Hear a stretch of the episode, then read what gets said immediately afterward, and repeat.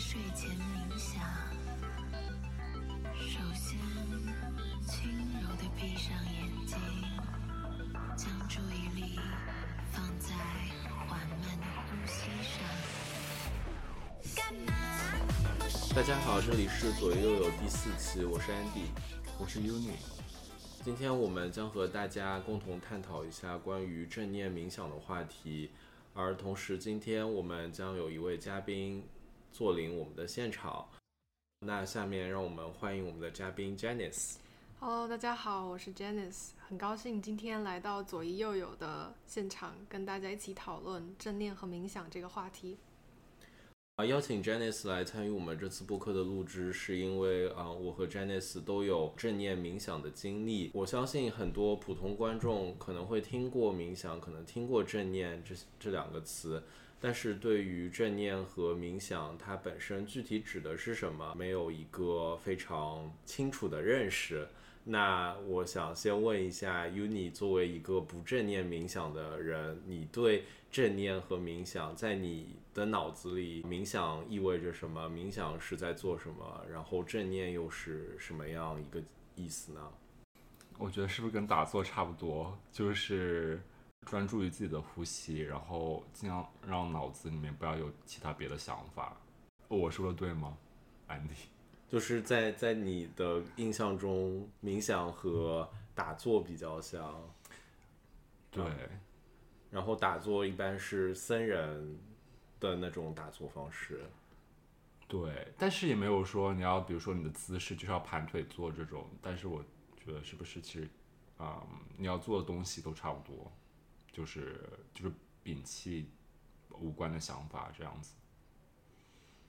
嗯，我觉得其实你对就是冥想，就是这一概念本身的理解，就是其实是和真实的冥想是差不多的。我们说冥想的过程中，就当我们做一些冥想练习的时候，我们是要专把注意力专注在我们的呼吸上，同时啊、我们不是说要摒弃无感，就是说，比如说我们就什么都不听，什么都不看，而是把我们的关注点更加放在呼吸上。哎，Uni 是完全没有冥想过是吗？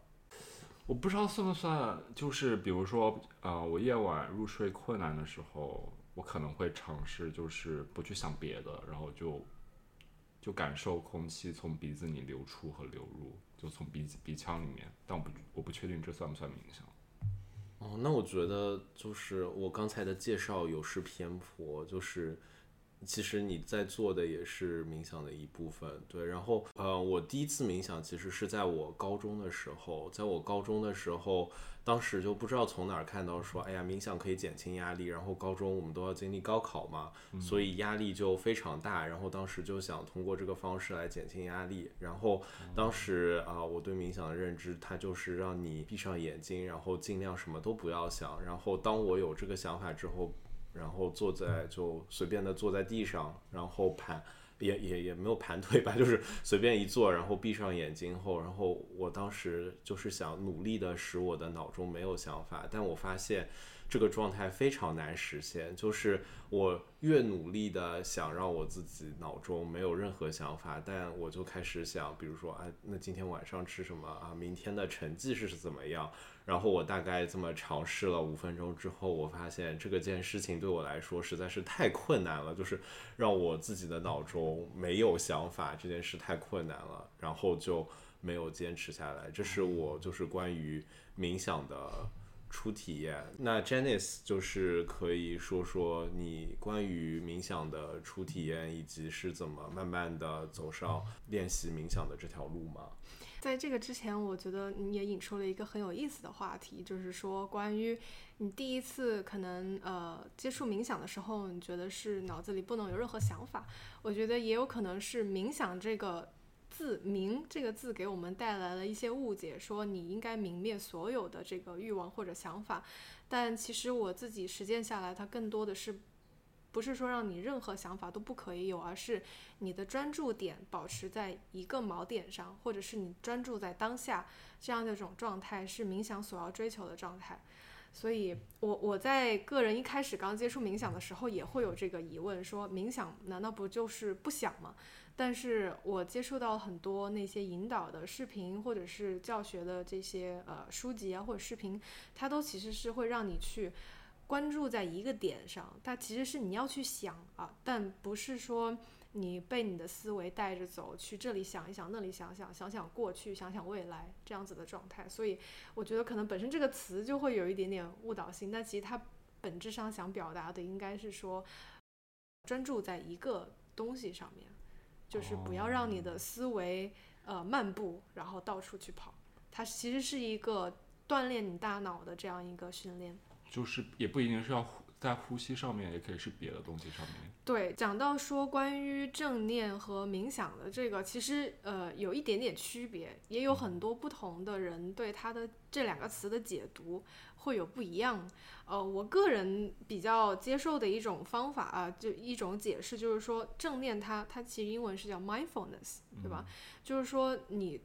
不管是做什么事情，你都是很在当下的那个状态，你是一个有意识的，你知道自己在做什么，然后不会说你太去想一些别的和这个无关的事情，它更多的是表达的是一种状态，而冥想它英文是 meditation。它其实更多的像是一种你为了要达到正念这个状态所做出的一些方法和训练。嗯，对，然后呃，冥想它可能就是很多人都比较，就是它它的背景大概就是说它可能本身是源于几千年前这样一一种有带有宗教性质的，或者是有相当多的有一定的文化和历史背景这样流传下来的，可能。本身跟某一些佛教啊，或者是印度教这些，包括瑜伽这些，可能是有一些渊源的。但是到了这个西方文化逐渐把这个冥想这一套接纳和融合到西方来之后呢，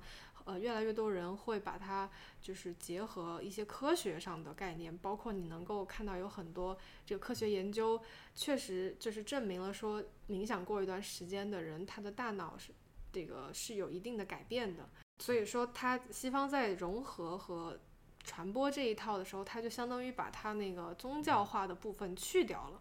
所以他会呃，你能看到现在很多有讲这个 mindfulness，就是正念这个东西，其实也是一种去宗教化的一种表达。哦，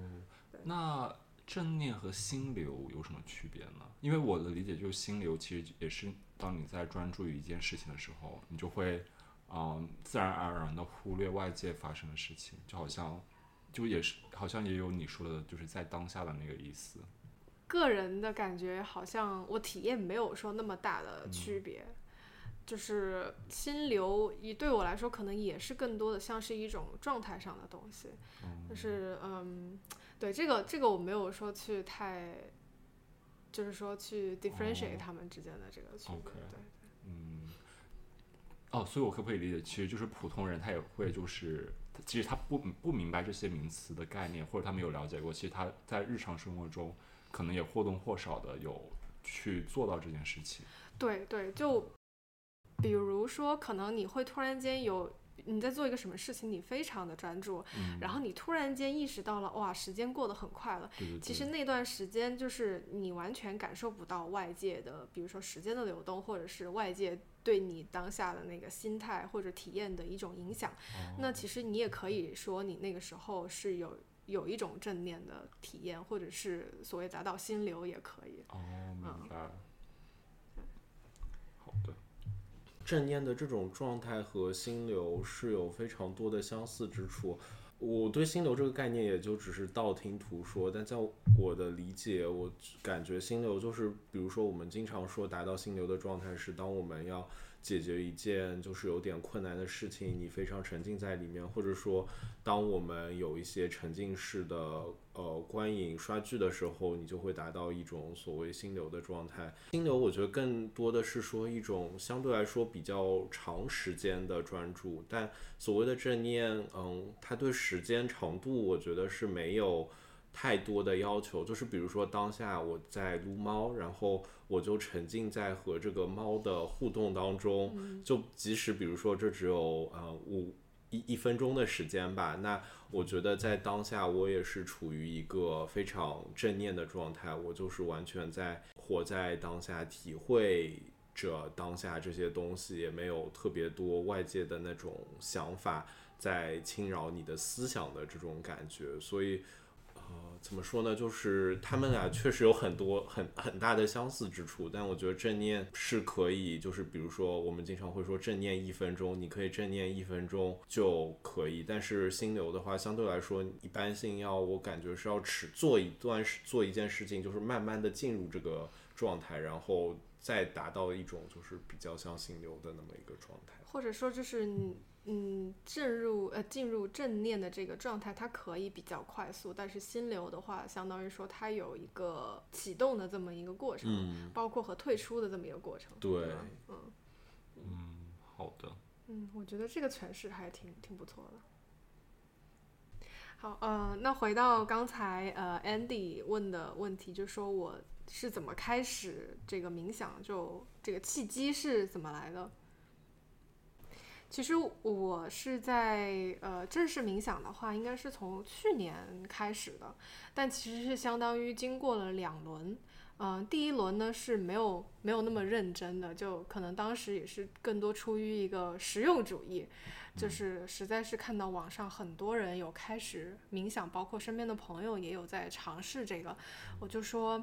哎，这个好像还挺有意思的，说大家对这个的反馈也还不错，然后也有很多好处，然后那不然我就试一下吧，相当于是有一点像别人告诉你这个是好的，然后我就抱着试一试的心态去尝试了。嗯那我一开始的时候呢，就是直接在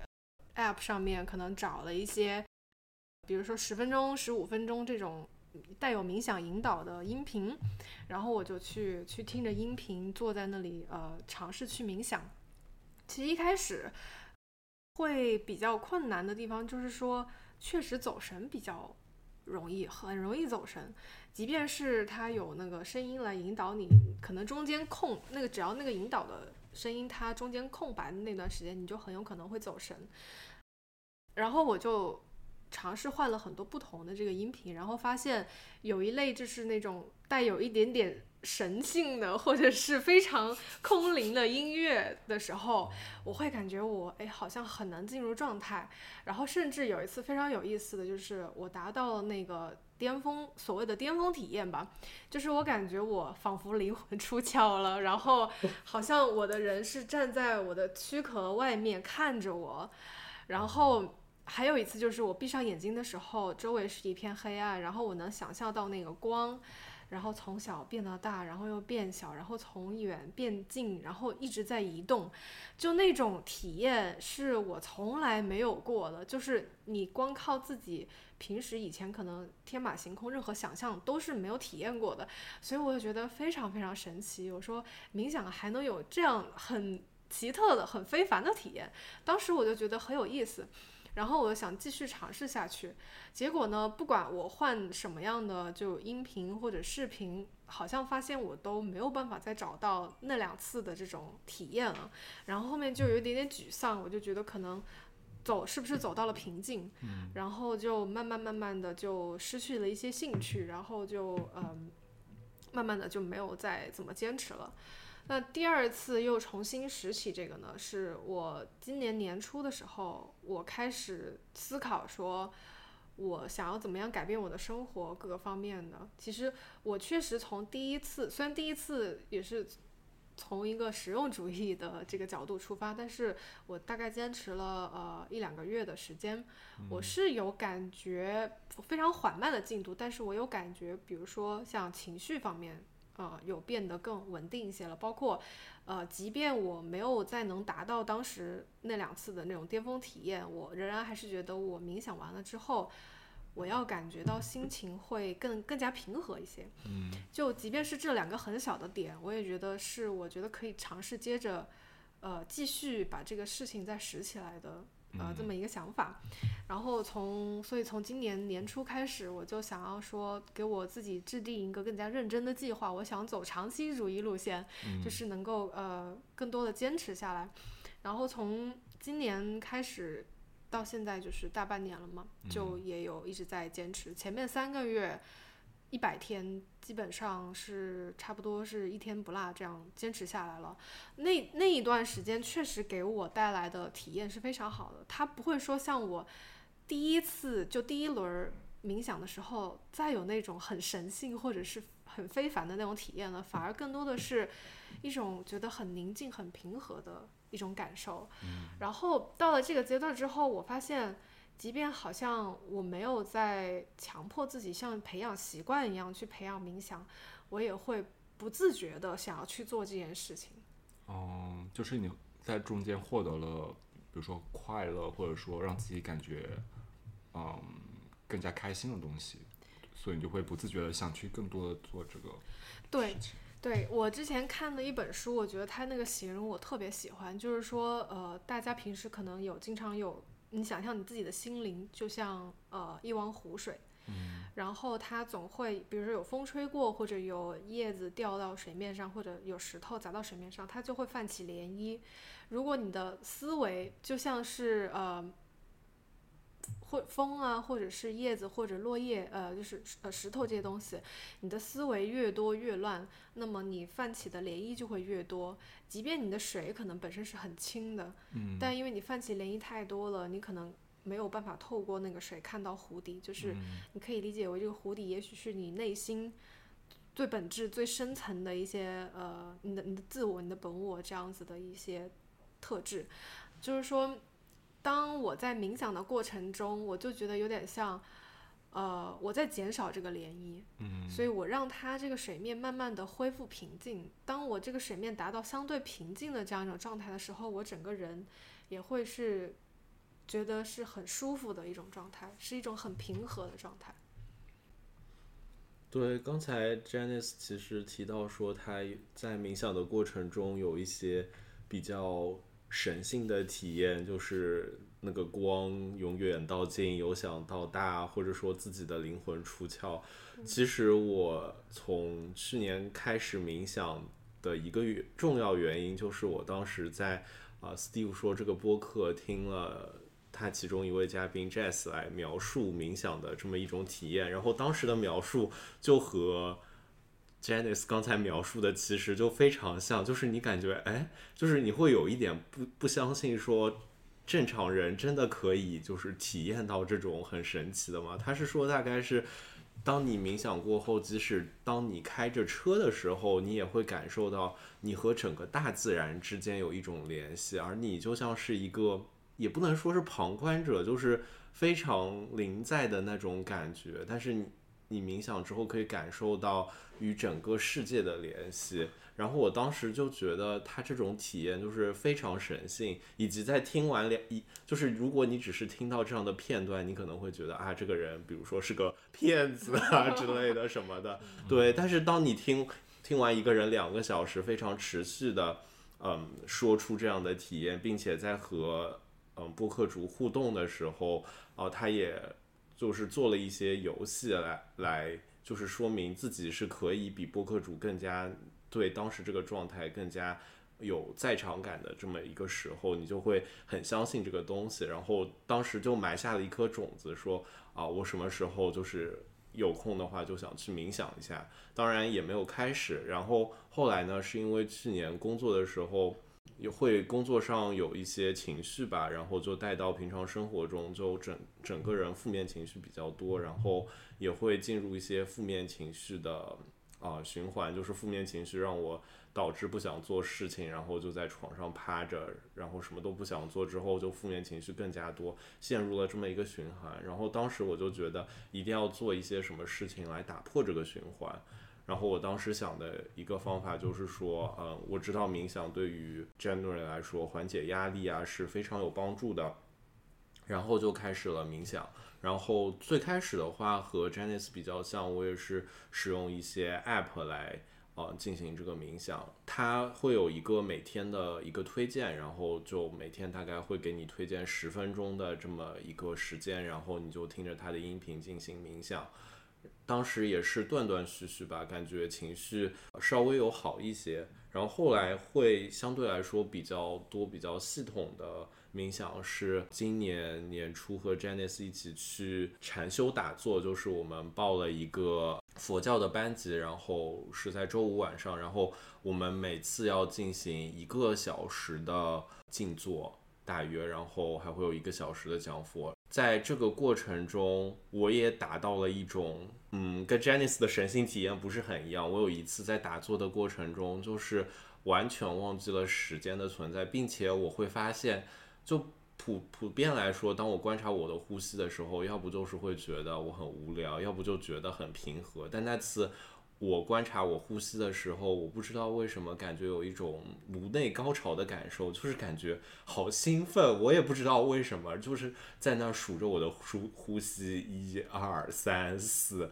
然后你就会非常兴奋，并且想要一直数下去。我们的那个禅修的老师，嗯，奏响那个。对敲引磬，对敲引磬的时候，那个当的声音响起来的时候，我就很不想这个东，嗯，这种状态结束，因为感觉可以通过这个达到一种，就是甚至不是平和的状态，甚至是喜悦的那种状态。然后尽管那种体验就是我暂时只有那么一次，但是。也会让我觉得说非常想要坚持这件事情啊。那段时间我冥想更加频繁了，然后我发现对于我整体就是身心状况来说有非常好的这么一个提升。因为我本人是一个会想很多，并且一会就是时不时冒出一些自我批判或者说和他人比较的。这么一种想法，然后当我发现，当我冥想之后，脑中这样的声音就会更少了。然后当这样的声音更少之后，其实当你做什么事情的时候，你就会更加专注在你当下的状态，而不是被脑中的这些杂音所环绕。对，然后所以我觉得冥想对我来说帮助帮助很大。当然，禅修我们后来维持了大概 六周，就后后来没有去，因为有一些太过宗教色彩的传说，我们就是作为相对来说比较相信科学观的人，不是那么相信。后来呢，我就又看到一门课程叫做 MBSR，MBSR 的全称是。啊，mindfulness-based stress reduction，这是美国的一个卡巴金博士开授的这么一个课程。他当时是在医学院工作，然后观察到医院中有许多病人，他们就是会有那种长久的嗯持久病，所以他们平常是处于一种非常痛苦的状态。他想方法去缓解他们的痛苦，然后他就从东方那边学习到了冥想的那一套方法，然后从此开设了一套课程，然后并且把这个课程当时去给医院里那些就是非常痛苦的病人去上这么一套课程，然后他发现当病人上了这么一套。八周的课程之后，他们对痛苦的感受会感觉到没那么痛苦了，以及整体的心情会变得更加平和愉悦。所以从此就开始就是更加系统的做这么一套课程。然后这在很多研究文献中也被证明了，这么一套课程是对缓解压力整体是非常有帮助的。所以后来我就会更呃上这个课程，并且。他会有一些作业，然后我会就是跟着这些作业来进行啊不同类型的冥想，然后大概就是啊这个样子。类你冥想还有不同类型吗？对，说到不同流派，对吧？也不能说不同流派，就是有很多不同的方式。比如说，有的会用呼吸法，这是最常见的。嗯。呃，也有那种用，比如说音乐的，啊，或者是一些别的方法，但我个人没有接触过太多别的。就是刚才 Janice 说的，可能是就是比较宽泛的不同流派。然后啊，我的像比如说我做的一些作业，他们其实会就是因为我们刚才 Janice 说到冥冥想，其实就是把你的身体和想法有一个。所谓的毛在那里，然后这个毛可以是呼吸。当你观察你的呼吸的时候，就是呼吸。但也有比较普遍的，就比如说有 body scan，就是身体扫描，就是你在脑中感受你身体的每一个部位，就是从啊，比如说从最上面眼啊眉毛、眼睛、鼻子。啊、嘴巴这么一路感受，感受到就是身体最下面，就像做了一次扫描一样嘛，叫身体扫描。然后同时就是当那些练习中也会有一些，比如说特别的培养一些爱和感情的，就是他会啊、让你回想说，比如说今天或者说这周你有什么最感激的人，然后有没有什么这样的时刻，然后让你去回想。所以就是我当时做的练习，就是说不同方面是它会有。呃，你可以理解成会有各种不同的引导语，以及当它让你聚焦于身体的某个地方或者某些方面的时候，它聚焦的其实是可以有很多不同方面的东西。当然，最传统的就是关注我们的呼吸，但其实冥想其实有很多种不同的形式，并不是说冥想它就是说只关注我们的呼吸，对，所以其实在实践中是有各种各样的方式的。你这么说，我突然想起来，因为我我最近睡眠有点问题，所以我有在搜一些怎么帮助入眠的东西。然后其中有一条，我感觉跟你说的有点像，因为它其实是啊、一方面是想让你专注呼吸，然后另一方面是让你想象你身体的每一块肌肉先啊、收紧，然后再放松。然后他说这可以帮助你更快的入睡。就按照你刚才说，这其实是不是也算作冥想的一种？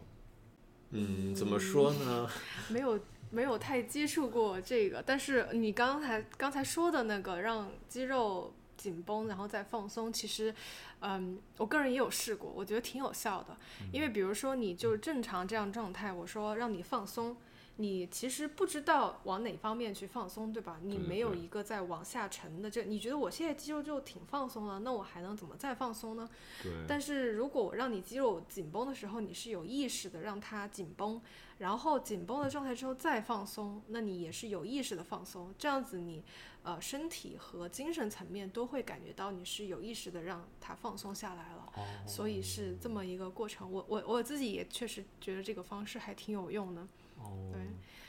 你说对于入眠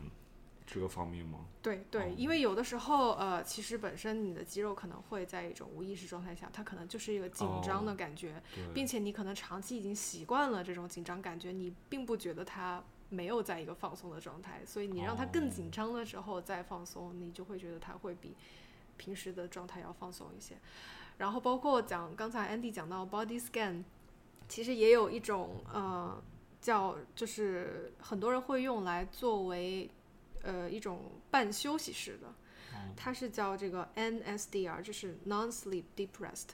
就是说它又不会让你完全睡着，但是是属于一个比较深度的休息的。它其实也是利用了，就是你去扫描你全身，你在比如说十分钟之内这个长度，它会呃引导你，比如你是从头一直扫到呃脚，然后每个部位，相当于你把你的注意力放在你想象你的注意力。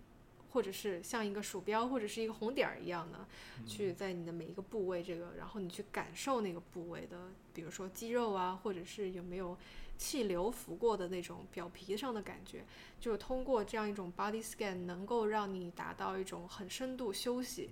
的这样一种状态，然后又不至于说呃可以，就是就就是它的效果，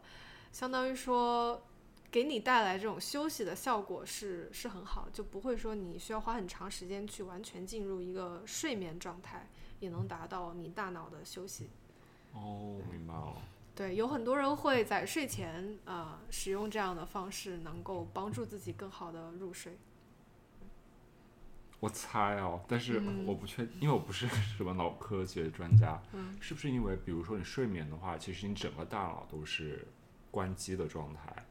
呃，它可能就是最好的一个休息的方式。但如果你没办法入睡的话，如果你把注意力只集中在一块儿的话，是不是其实你大脑其他的，就是它的那个需要用运用的那个空间或者说或者说部位，其实它就会嗯变小很多，就说明就说明其他的，比如说大脑其他的部位它正在休息，然后你你的注意力只在一小块的话，其实啊、也可以起到类类似的休息的作用。我的我的理解，就因为我也不是这个方面，就也没有学 学过这种相关科学的东西，但是确实，因为它这种方式相当于说，你你你的大脑时时刻刻都会在想任何很多很多事情。是的，那你可能这里想一点，那里想一点，但它相当于说把所有的注意力和精力都收回来到一个地方上。那如果从这个呃计算机的层面讲，就是说它省掉了很多这种计算力，对吧？对对对。那你的大脑相当于有一部分的这个计算力就能够被空余出来，比如说它可以进行休息。嗯啊、其实所谓的这种你想一个东西，它也是一种休息方式，因为它所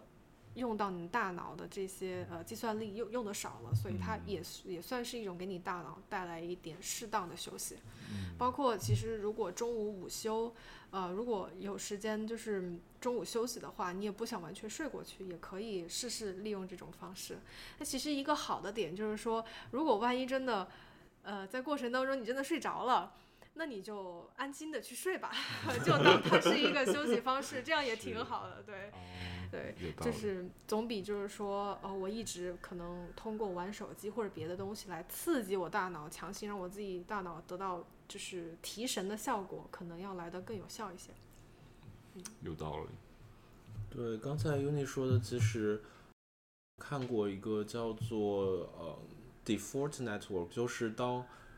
因为很多人当他们入睡时睡不着，一个原因是因为他们就是脑子里会默认的想很多东西，或者很兴奋的状态，就是当这个呃脑子中的 default network 那个区域非常活跃的时候，其实这个时候是很难入睡的。而之前有科学研究表明，当你做冥想，或者说当你 focus 在一些事情上面的东时候，你其实这个 default network 它会被就是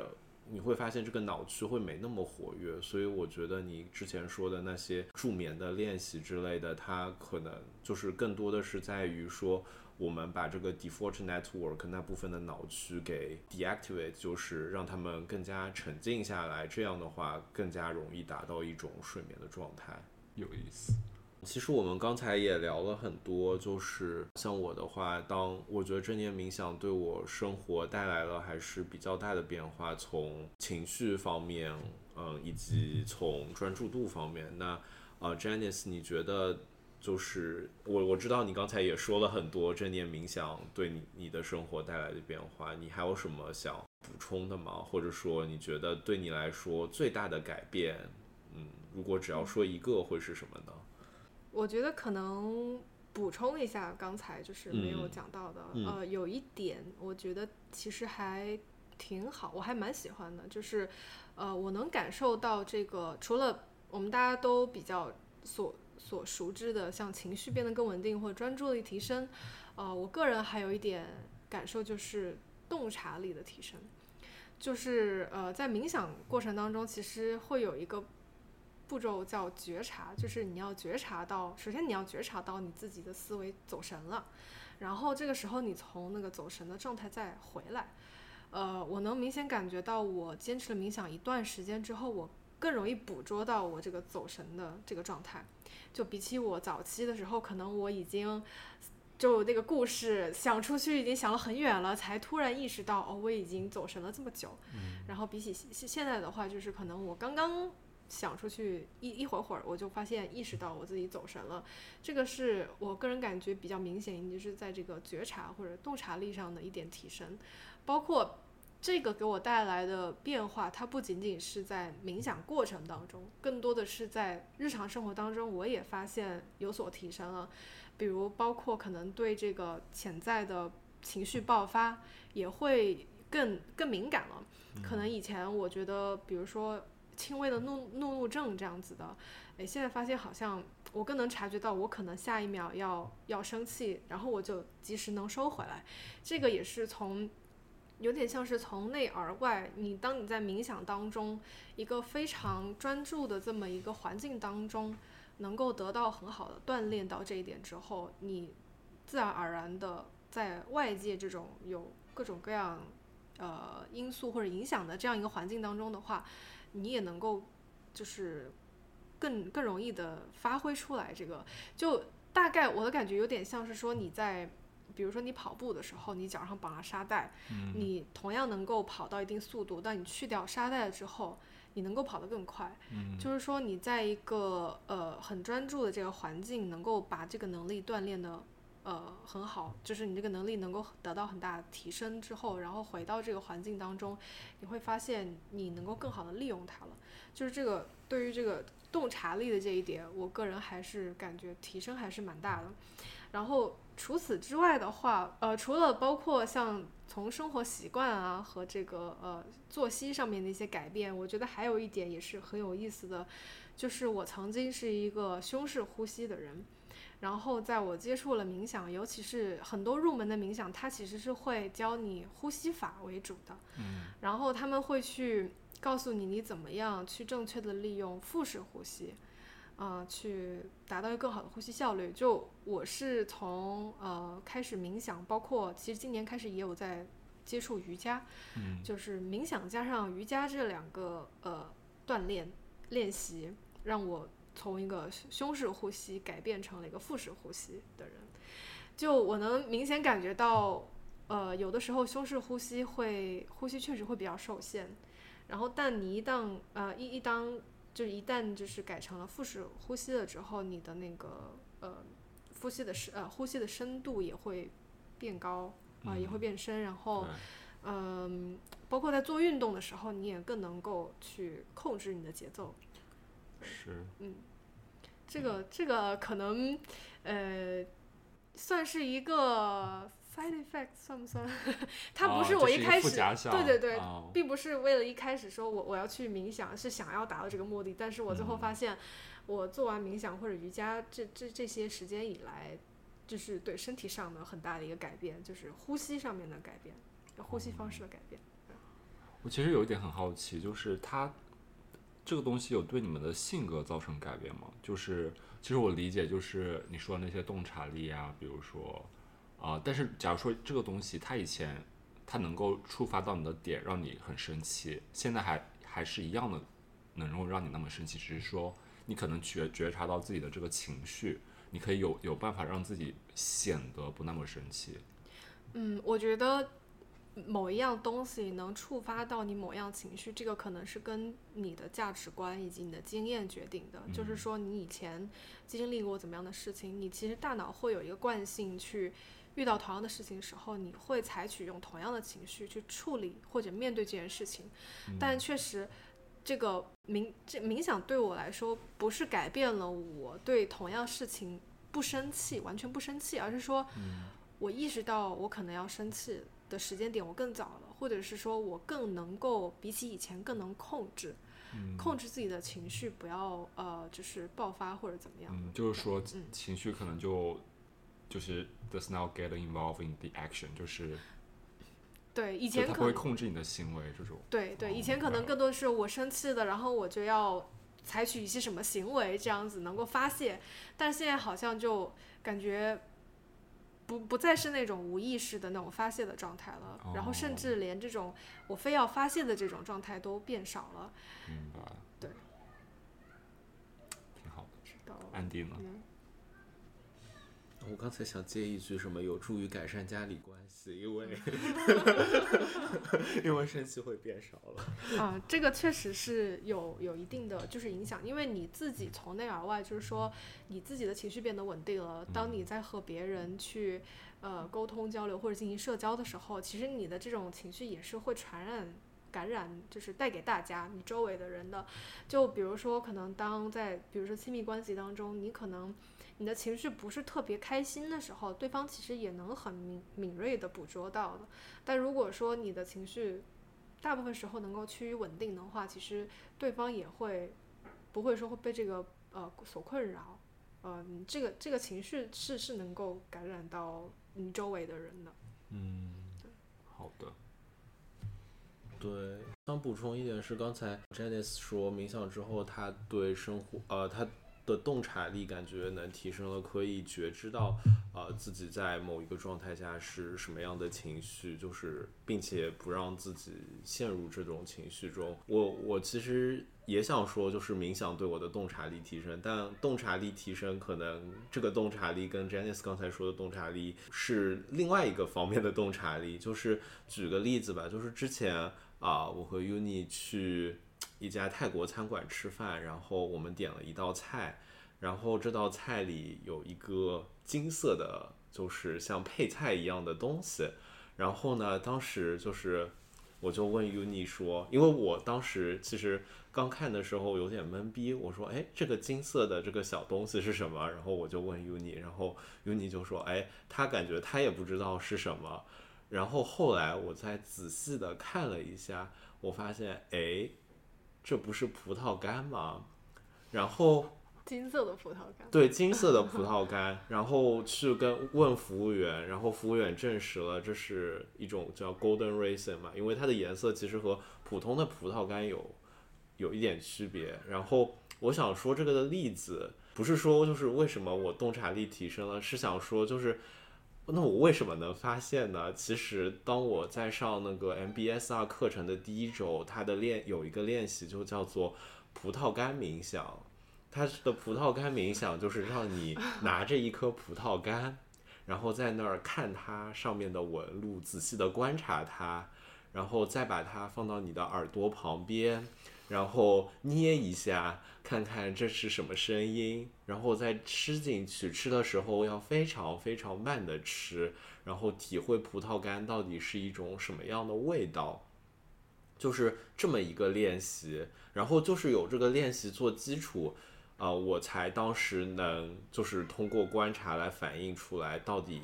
就是呃这个配菜是什么。就其实同样的例子有很多，就是我发现当我冥想之后，因为可能当你一个人不在当下的时候，你的整个神就是飘的，就是尽管你在当下，但是你对周围是一种类似熟视无睹的感觉。但是当你冥想之后，当你呃不管是观察一件事情或者做一件事情的时候，你更能 focus 在那个东西上面，然后你就会有一种你的 horizon，就是你的视野被拓宽了的感觉。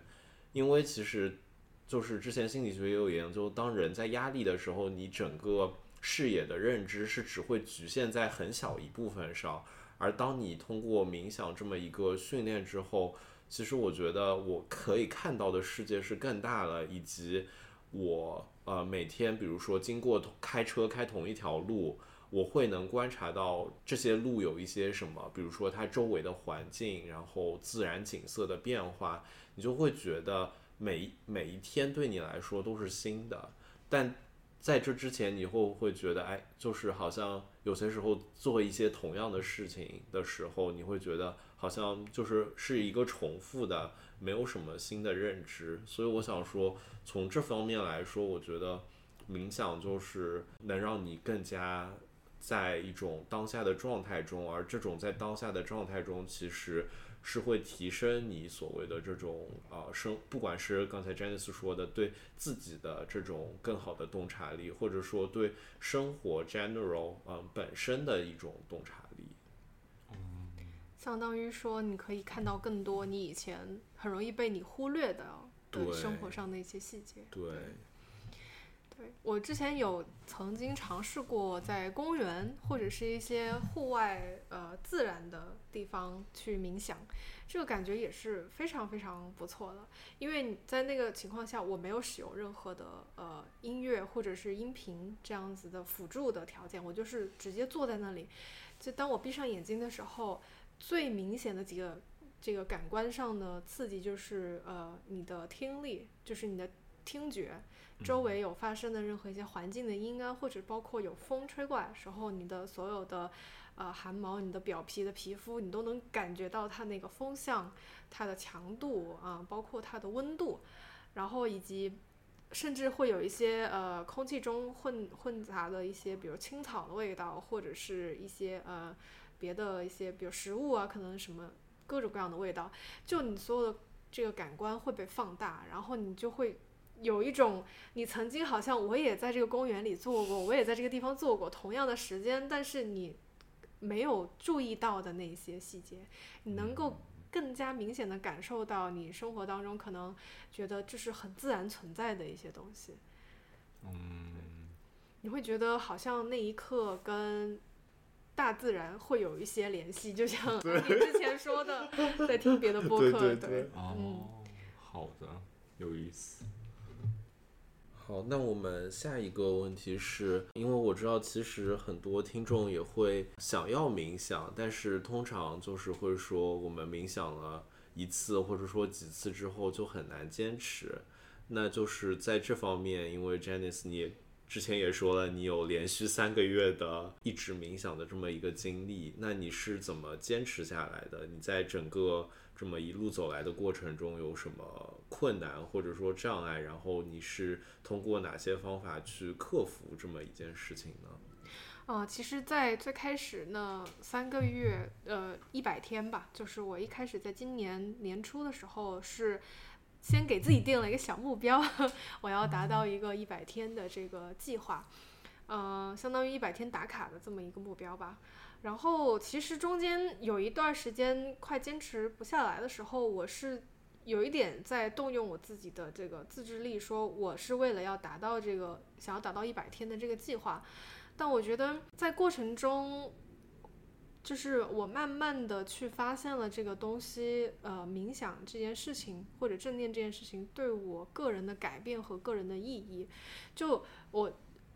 一开始的时候，我觉得可能这个意义是别人告诉我的，是网上的这些科学研究或者是他们做过冥想的人告诉我的。但是可能一开始我没有办法太理解说。呃，这个东西对我来说意味着什么？但是从我慢慢开始坚持之后，我在这个过程当中，相当于我自己探索的这个旅程当中，我也找到了它对于我的这个意义和对我生活实质性的改变。然后我就从一个想要我为了培养这个习惯而坚持的这样一个出发点，慢慢变成了就是说我真的觉得这个东西我是想要坚持的，就是心态上的一种转变。然后就呃。从这个地方开始，就感觉没有那么困难了。但是，呃，其实除了这个心态上的一种转变的话，我觉得其实有一些比较好的办法也可以去尝试的，或者是一些技巧。像我们之前也有提到说，冥想有很多不同的一些方式嘛，对吧？它可以用采取呼吸法，也可以，呃，比如说呃 body scan 这样的方式，包括也有你可以完全。没有人声引导，就只听音乐或者是白噪音的这种也也都可以的。就是我觉得你多试，在一开始的时候，你并不确定说自己哪一种方式可能会最合适，那你就去听很多很多不同的音频，或者是很多不同人的这样的课程，那你就去找到一个你自己最容易跟上，或者是你自己最有感觉，你觉得最能够坚持下来的一个方式，从那个地方入手。因为这个时候你要动用你的自制力，或者是嗯这个摩擦力的这个成本会更小一些。首先你要让这个东西它对你来说比较容易做到，然后这这个基础上你再坚持下去会会更容易。但确实冥想中最大的一个障碍就是因为它的这个效果是后置的嘛，就不是说你可能呃像运动一样，你就是运动了。一个星期，你立马就能觉得你可能可以举更重的东西了。它可能是甚至一般要到两个星期甚至三个星期之后，你才会慢慢看到效果的。而一般很多时候，在这个两个星期、三个星期这个期间，可能就已经是属于一个比较难坚持的这一个时间点了。所以，我觉得可以多去寻找说哪一些东西能够激发你对这个。呃，冥想的兴趣点，然后多去尝试，多去探索适合你自己的方式，通过这样子去培养这个兴趣，然后慢慢坚持下来。然后在中间也也，我一直也是觉得还蛮重要，是说你不能坚持这个事情是为了，就是别人告诉你你这个事情对你好，然后你是为了别人的想法而去坚持，而是你要在这个当中，你要找到自己为什么去追求这件事情。它对于你的意义来说是什么样的？如果你能把这个东西找准了的话，其实你会觉得你不需要任何外界的这个力量，你就可以去自然而然的去做到了。嗯嗯。然后呃，还有一点就是，我之前想说，我想要去复现或者是复刻我以前那个美好那个巅峰体验，其实这个是根本不可能的。就你很难再有一模一样的这个体验，包括即便你是。听的同样的音频，但你每一天你又是不一样的你自己，对吧？你的想法可能当时的想法，你所受到的生活上的困扰，你的阶段又是不一样的。所以你就是你不可能会复刻你以前的这个美好的体验，就是。呃，我当时想的，就当时第一次开始冥想的时候有点沮丧的，正正是因为我没有办法复刻这个体验，所以我觉得是不是冥想就没有那么有意思了。但是转过头来一想说，不是真的说我要每一次通过冥想要达到特别特别顶峰的那个体验，这个这个也不是说我。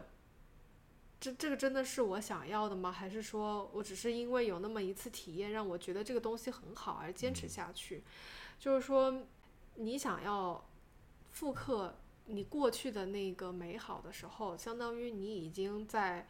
一直在活在过去的那个 感受当中，而没有活在当下。这就已经跟冥想它所倡导的你 focus 在当下这个东西已经偏离了。或者是你想象未来有多么的美好，这个其实也是跟你 focus 这个在当下这个想法是偏离了。所以其实如果我我当时就呃想明白了这件事情之后，我就没有再说给我自己要期望说去追求那样的体验了，而是我觉得每一次我只要是专注在此刻这个冥想的时候，我已经是一个很好的体验了，就已经是达到了我想要的那样冥想的状态。嗯，其实一开始冥想也不用太久，对吧？比如说十分钟就可以了。对，甚至五分钟也是可以的。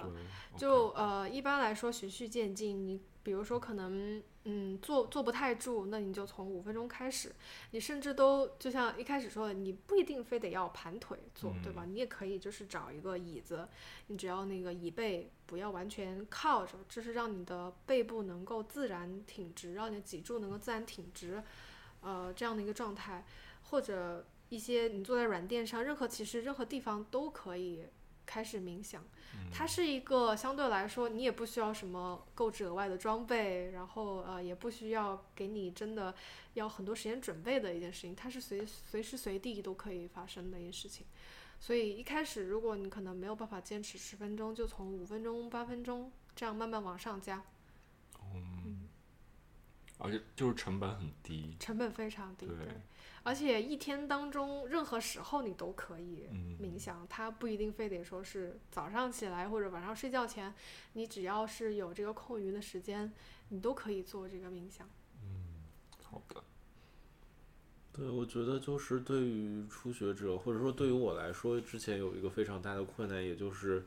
说一般像比如我听的冥想音频会有二十分钟，我就会经常想，我一定要这二十分钟，就是不管我冥想过后心情怎么样，我至少要把这二十分钟的音频我在那儿做过去，我才算达成了这么一个冥想。但是经常有时候你会发现，当你听到十分钟的时候，你整个人像心情非常不好的时候，你整个人是没有办法。就是 focus 在当下的，你已经完全就是不想再继续下去，你也很难再逼自己继续下去。那我觉得就是这时候你可能就停一下也没有关系。你你对自己说，你今天就是尝试了用十分钟来进行冥想，尽管说呃最终可能没有达到你预期的效果，但是你至少就是今天做了一些这样的练习，这对之后也是有非常大的帮助的。所以就是新手的话。我觉得就是经常就是你冥想音频的时候，特别是有空白的时候，就是让你要自己关注一些东西的时候，其实会很难 focus。我觉得这都是很正常的。就像所有东西最开始啊学习的时候，可能那个学习曲线都是非常陡的。也就是说，你不一定能很快的进入这个领域，但是你要相信，就是你有一些自己的内在动力，想要去改变自己，或者说能想要冥想最终能给带给你的那种状态和境界的话，那么你其实是可以慢慢来，慢慢尝试的。对，嗯，好的，嗯，听起来好像 Uni 想要冥想了。啊，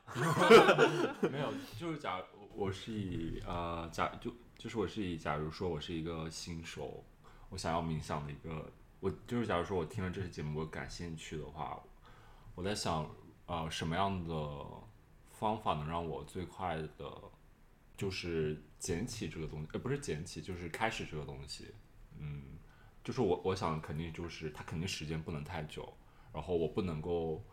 就是把它当做一个强迫性的东西去做它，嗯，不然就是其实本身会很抗拒。对，它就是像，呃，你们刚刚说，比如说五分钟、十分钟这样的话，我觉得一般人都是可以接受的。嗯，而且我觉得就是不要给它寻求一个意义，因为其实你开始这个东西，它本来就是啊，你对这个东西感兴趣，你觉得我想尝试一下，嗯，但是你不要给自己一个压力，说我一定要坚持下去，我一定要坚持一个呃一个月，坚持两个月这样子，我觉得给自己的压力会很大。就是如果你给就是放过自己，你就说嗯，我就坚持这个东西，这个东西如果我没办法坚持下去，说或者说我不喜欢的话，那你就不要继续去做它了，因为世界上还有很多其他的。也有很也很有意思的东西，对吧？这样的话，可能反倒更容易坚持下来。对，就是保持一个比较嗯开放、平和的心态。那说到这里，那 Janice 就是那对于新手来说，你有什么比较好的资源？不管是比如说啊书籍，或者说一些视频，或者 APP，或者课程，想。呃，推荐给想要入门冥想的听众吗？有的，我这些呃，包括书籍和视频，我在自己练习的过程中也是很受益匪浅。有一本比较入门，也非常短，很容易就读完了，叫它中文名叫《十分钟冥想》啊。但其实这个中文翻译我觉得不太好，就是听着有点鸡汤书的这种感觉。它的作者是安迪啊，也叫安迪，安迪呃普迪科姆。他其实这个书呢，就是嗯。怎么给他宣传一下？就是呃，比尔盖茨在一八年的书单里也有推荐过这个书，对吧？啊，他其实这个作者的这个背景经历也挺有意思的。他之前也是可能在二十岁出头，他就突然间想要去呃去出家了，然后他就跑到亚洲那边去去展，就是去了几个不同的寺庙，最后他是确实是出家了，但是因为一些原因，他又决定要还俗。然后他还俗出来了之后呢，就想要说把自己学到的或者练习到就冥想或者是正念的这些方法啊，能够传播出去，让更更多的人给呃能够受益。那他一开始有。跟英国那一些就是嗯科研机构，包括像医疗机构有在合作，就像呃之前你们说的有有一些 MBS 二的对对对，有类似这种，就是想说能不能把这个运用到医疗行业，说能够从这个层面来治疗一些病人上呃病人的一些疾病啊相关的这些东西，它也确实呃获得了一些效果。然后他同时也创办了这个呃冥想的这个 app，叫 Headspace，它是里面有非常非常多的引导音频的，包括它的那个书籍本身，它后面后半段有在介绍，就是说，呃，你冥想的一些，比如说你十分钟之之间这么长的这个冥想，它嗯前面一两分钟你做一些什么，然后后面一两分钟做些什么，它是有一个很呃大概的这么一个流程，就是。它的这个 app 里面叫 Headspace，这个 app 里面有非常非常多不同类型的呃音频，呃有一些是根根据它这个也是书里面写的，它这样的一个流程去作为引导，然后去跟下来的。这个我我个人觉得是还挺不错的，就我用了一段时间，然后它里面也有相当多的一些别的，比如说白噪音的一些音频，就是选择也比较多，嗯啊，然后。另一本书的话是叫《当下的力量》它可能呃不完全是直接跟鸡汤哦，对 是是，对，但是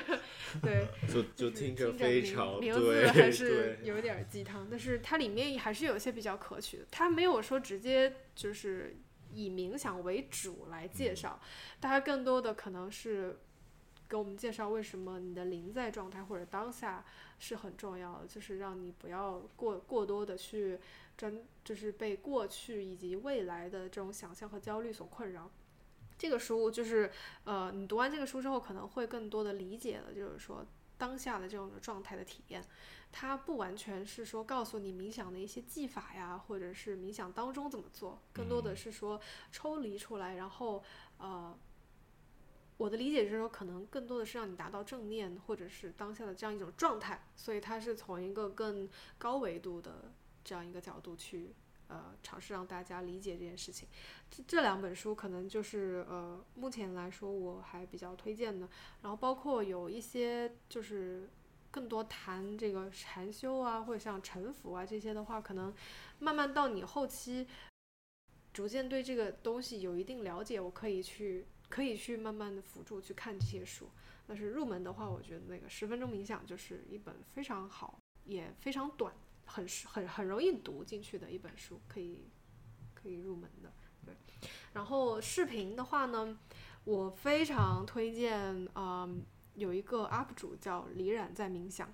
就是应该在各大平台可能都能搜到他，他也也还挺出名的，在冥想这一块儿纵向领域，他在那个 B 站上面。这是能说的吗？可 以可以，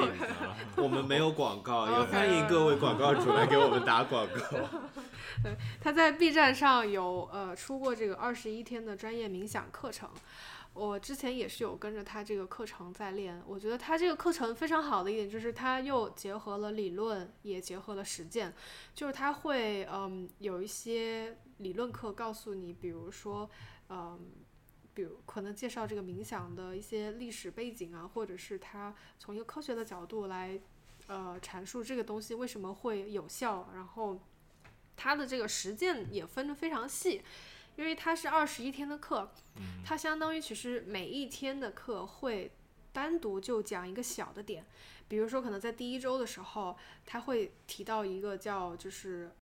紧绷和放松，就是你紧绷的是你的脊柱是直的，你是要有一定的力量能够去控制你的这个脊柱是处于一个直立和中立的状态，但是你同时身上的肌肉又是往下沉，一个处于一个放松，但你就是你的肌肉不应该是非常紧张的这样一个状态。然后包括他也有提到说不动如山，就是在没有引入教你如何去呃呼吸法的时候，你可以尝试去把这个锚点放在你身体不动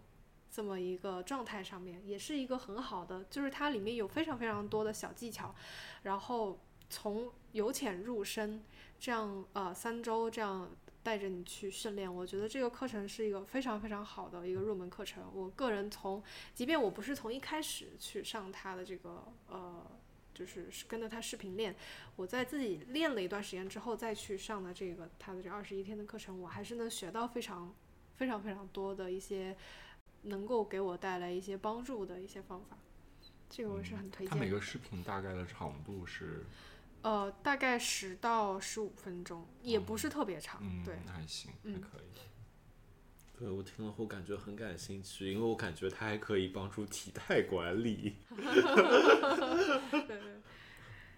我想推荐的一个课程就是我刚才说的那个 MBSR 的课程，然后这个课程现在啊、网上就是有一些好心人非常好。照理来说，你上这个课程需要去一些专业的机构，然后就由他们认证的导师啊、来上，但是呃有一些人做了一些开源的资源，然后啊、他这个课程总共有八周，然后。每周它都有先有一些 reading 和视频给你看，然后当你看这些视这些视频非常轻松，很多就是一些啊那些 TED Talk 啊之类的，然后让你知道一些关于冥想的理论方面的知识，然后再有一些 reading 去看这些，嗯，就非常短，就是四五篇吧，也就是你一周可以一两个小时完成的。哦，我感觉这个好像有点非常的 demanding 了，对对对对对，那可能推荐给就是就是以想要系统更加系统或者说就是比较 committed 的这、嗯这这类人群吧，嗯对。然后他每然后他每周都会有一个 homework，你是 self paced 的，他会就是让你做一些不同的练习，就像我之前说的，第一周他第一天就让你要做一个葡萄干冥想，然后之后就是它会有各种冥想的这么一种练习，有让你想象自己是一座山，想象自己是一壶水。对，有些冥想的练习我自己做的时候觉得非常有效果的。然后有些觉得没有什么效果，但是我觉得比较好的一点是有这么多就是 diverse 的练习，你其实可以从中发现，呃，你比如说像我的话，就有时候会有一些 difficult emotions，所以当我做它一个叫做 turning toward difficult emotions 的，就是专注于那些比较困难难处理的情感，那个冥想的时候，我觉得整体来说对我非常有提升，而且我发现它的引导语就是它会让你想象说啊自己先在这里，然后想象你在的屋子，想象你在的小区，然后想象呃你在的国家，然后再到整个世界，到整个宇宙，然后我会发现，当我想这些东西的时候，我不会想一些之前旅游的经验，或者说我看到过的非常。美的摄影作品，然后当我想象这些东西的本身，就会让我整个心情就从不好的一个状态变到一个更加好的状态。同时，因为有作业嘛，所以就是因为我是一个感觉上课对我来说有强制力，我得迫使自己就是去可能做一些事情的人，所以好学生，不不不不不，就是没有老师管就没就就不会做作业的那种，对，所以。这时候，嗯，就是一门课程也可以很好的帮助你，就是你会想，啊，我这周要把这个作业做完，那你就得每天去冥想。所以就我有时候觉得，哎，就一天已经非常累了，我为什么还要冥想的时候，就我想快点把这个课上完，然后就会去冥想。嗯，对。然后我觉得这门课程真的是，就是也非常好，它也它它里面关于冥想的那些理论视频，我觉得。就是那些泰的演讲也非常启发，以及因为我觉得很多人就是一般性，我觉得大家都不会说把冥想当做一个非常，比如说我要学打网球，那我就要去专门的上一门网球课，对吧？因为我自己琢磨也很难琢磨出来说怎么打网球比较好。但有些人会觉得冥想，那我自己在家是不是，比如说一个 app，我就每天听练习，然后我就可以。就是达到一个比较好的就是效果，但其实通常来说还是有一些就是思维上的误区，或者说一些当你学习了更多就是关于理论方面的一些实践的东西的时候，你是能更好的提升，并且帮助你去做这项训练的。所以说，这是我觉得就是大家也可以尝试上一些。就是这样的课程，而且这是免费的，所以非常好。对，它也有一个呃社群，Facebook 的社群。然后当你在里面，因为我第二周做那个身体扫描的时候，我做的非常痛苦。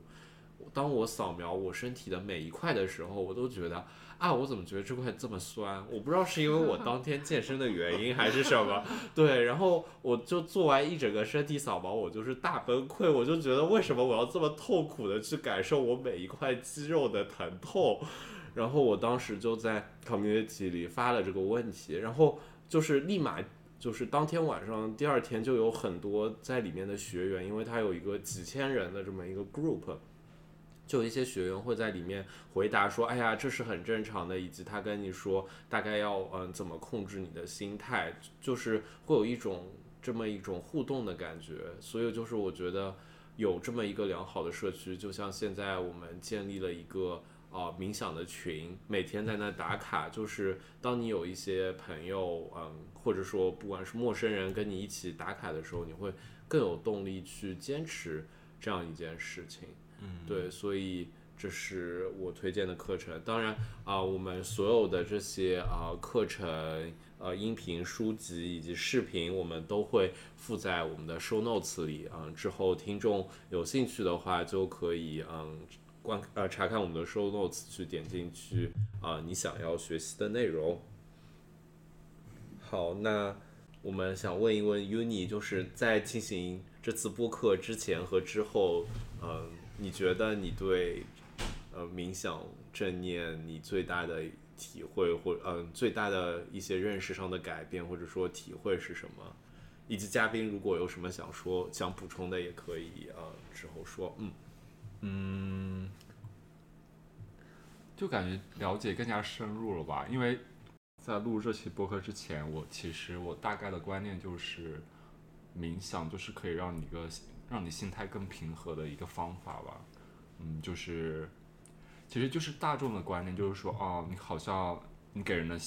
给人感觉就是你是一个很平和的人，你不太容易发脾气，这样子，但是就是可能不知道冥想它有很多种的训练方法呀，然后它能够给人带来的更加深层次的东西，以及能够给人带来各种生活方面方方面面的影响。嗯，我觉得还挺好的。最后，我想问一个比较 high level 的那个，就是好升华一下我们此次播客的没有没有没有价值上价值。对，因为其实我发现就是，比如说我我刷小红书啊，我刷微微博，刷 B 站，就是我发现很，其实我们这个年纪的人，或者说比我们更年轻的一些二十多岁的，我也是二十多岁，但是就说年轻人，就感觉大家都现在非常容易陷入就虚无主虚无主义里面，或者说很容易焦虑。你会觉得冥想就是它它对于虚无主义的这个对抗，它会有一定的帮助吗？就是呃，防止人去陷入这个虚无主义里面。就比如说，很多人都觉得说啊，现在我觉得啊，拿这么一点工资，我我我现在这个工作我还不如不做了，或者说，嗯，就感觉说，感觉我这个生我这个生活或者说我这个人生，它可能就是一直这样子，就是波澜不惊，那可能就一辈子就这样子，然后工作或者说生活也没有提不起任何兴趣。嗯，你觉得，比如正念冥想对于这些会有帮助吗？感觉有点，哎，从哪里开始回答？就是那我我先回答一下，嗯，不能完全说这个观众是怎么想的，但是我觉得当代其实很多观众，哦哦就是我发现很多这种呃评论，就比如说，呃，就比如说什么呃，比如说外星人要来了，就是比如类似于这种帖子，外星人来了，大家都那我就按理来说正常的，大家不会因为担忧外星人来了我们该怎么办嘛？但是现在这个评论下面的帖子基本上都是说啊、说啊快点来吧，就是类似于说、呃毁灭吧，快点。这种啊、类似这种言论，就我觉得其实有，虽然大家是开玩笑的，但我也嗯。觉得有点反应，就是说大家对于当下的生活其实已经感觉到非常的厌倦了，然后毫无新意的感觉。我觉得现在刚才也提到一些社交媒体嘛，在社交媒体评论的那些人，大多数是在社交媒体本身活跃的人。嗯然后对社交媒体本身比较活跃的人，我猜测他们大概率使用社交媒体，呃，也比较多。就像小红书和抖音，他们都是推荐推荐算法嘛，然后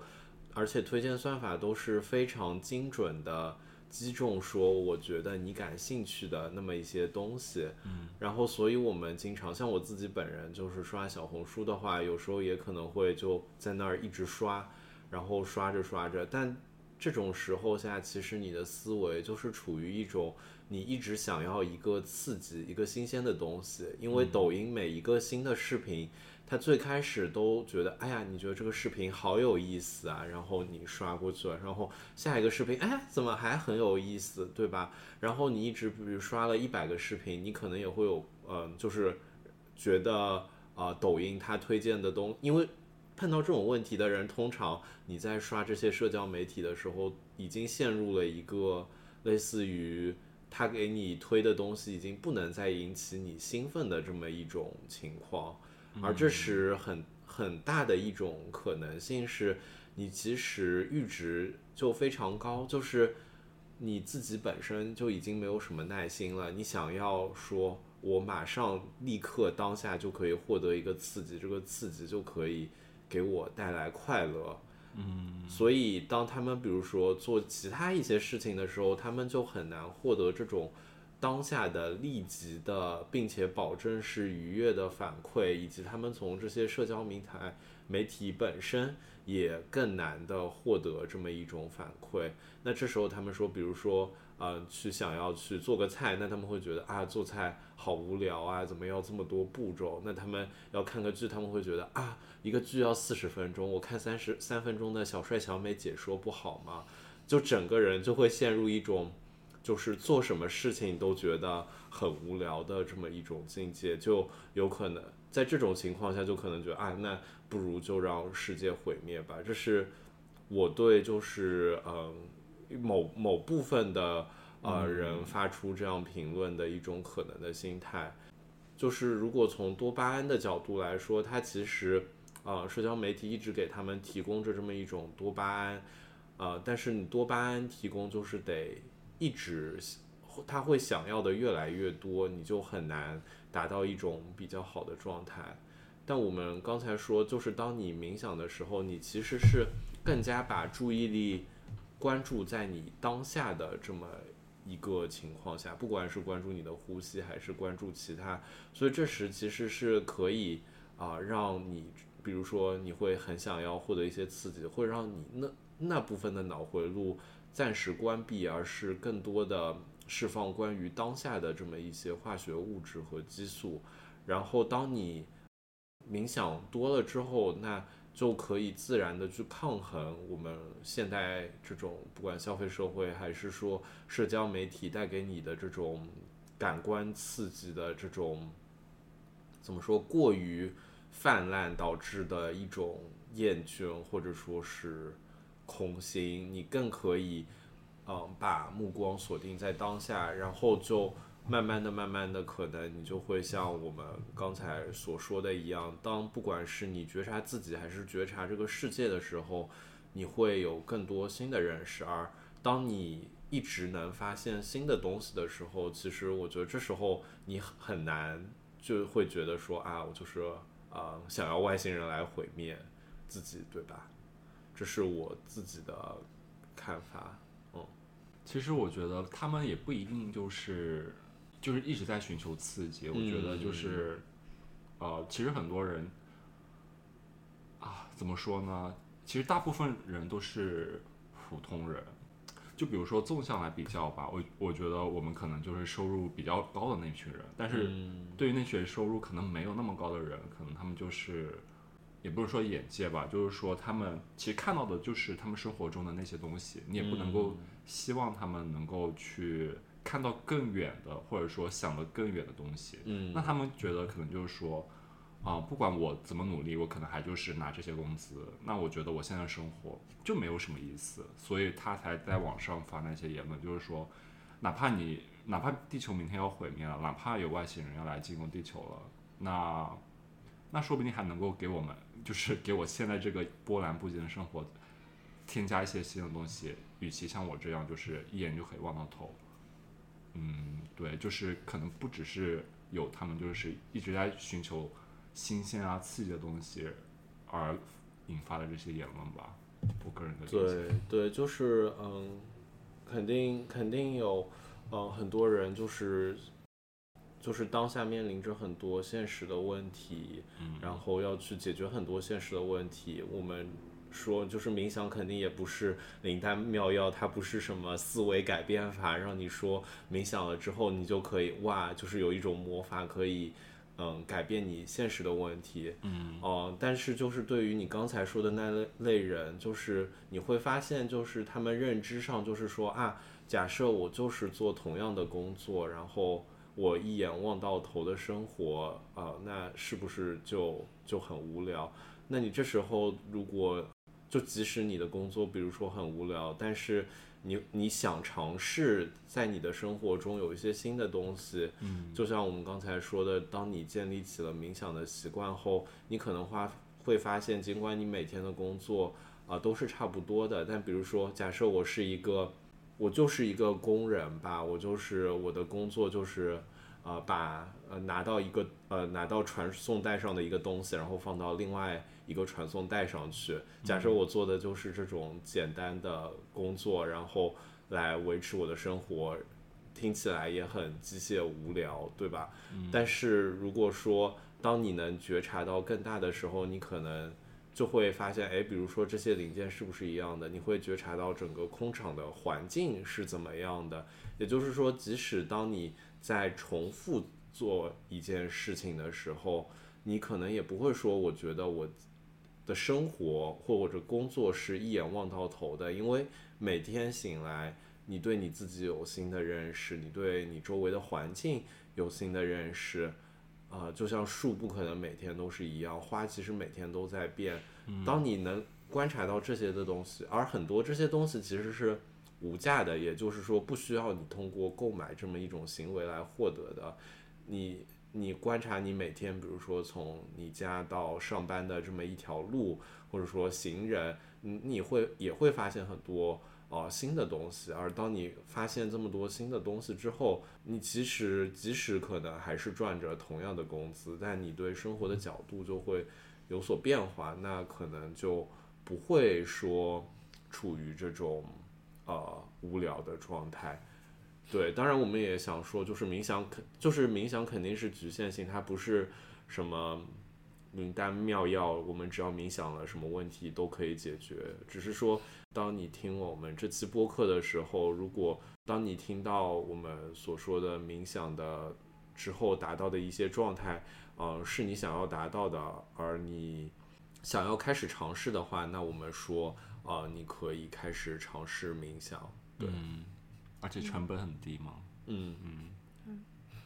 就我我很同意刚才 Andy 讲的，就是冥想这个东西。如果你本身生活当中存在要去解决的问题，通过冥想，它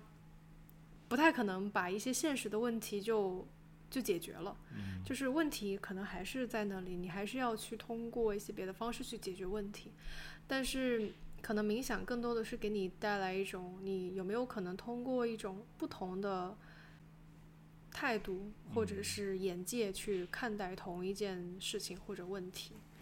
可能给你带来的是这样的一些变化，包括你可能以前会为同样的事情非常非常的焦虑，你现在会觉得没有那么焦虑了。当你的情绪平复下来的时候，也许你有可能会看到更多的一些新的可能。就可能你没有那么大压力，或者你没有那么焦虑的时候，你会觉得，哎，有没有可能这个事情也是可以用另外一种方式解决呢？就是。它会给你更多的这种自由度和可能性嘛？从这个方面去讲的话，嗯，不知道这个回答到你的问题了吗？感觉这个确实是一个很很值得讨论的一个现状。对，嗯，你们觉得冥想是会是有变得越来越受欢迎的趋势吗？就是越来越多人开始讨论它，然后开始去。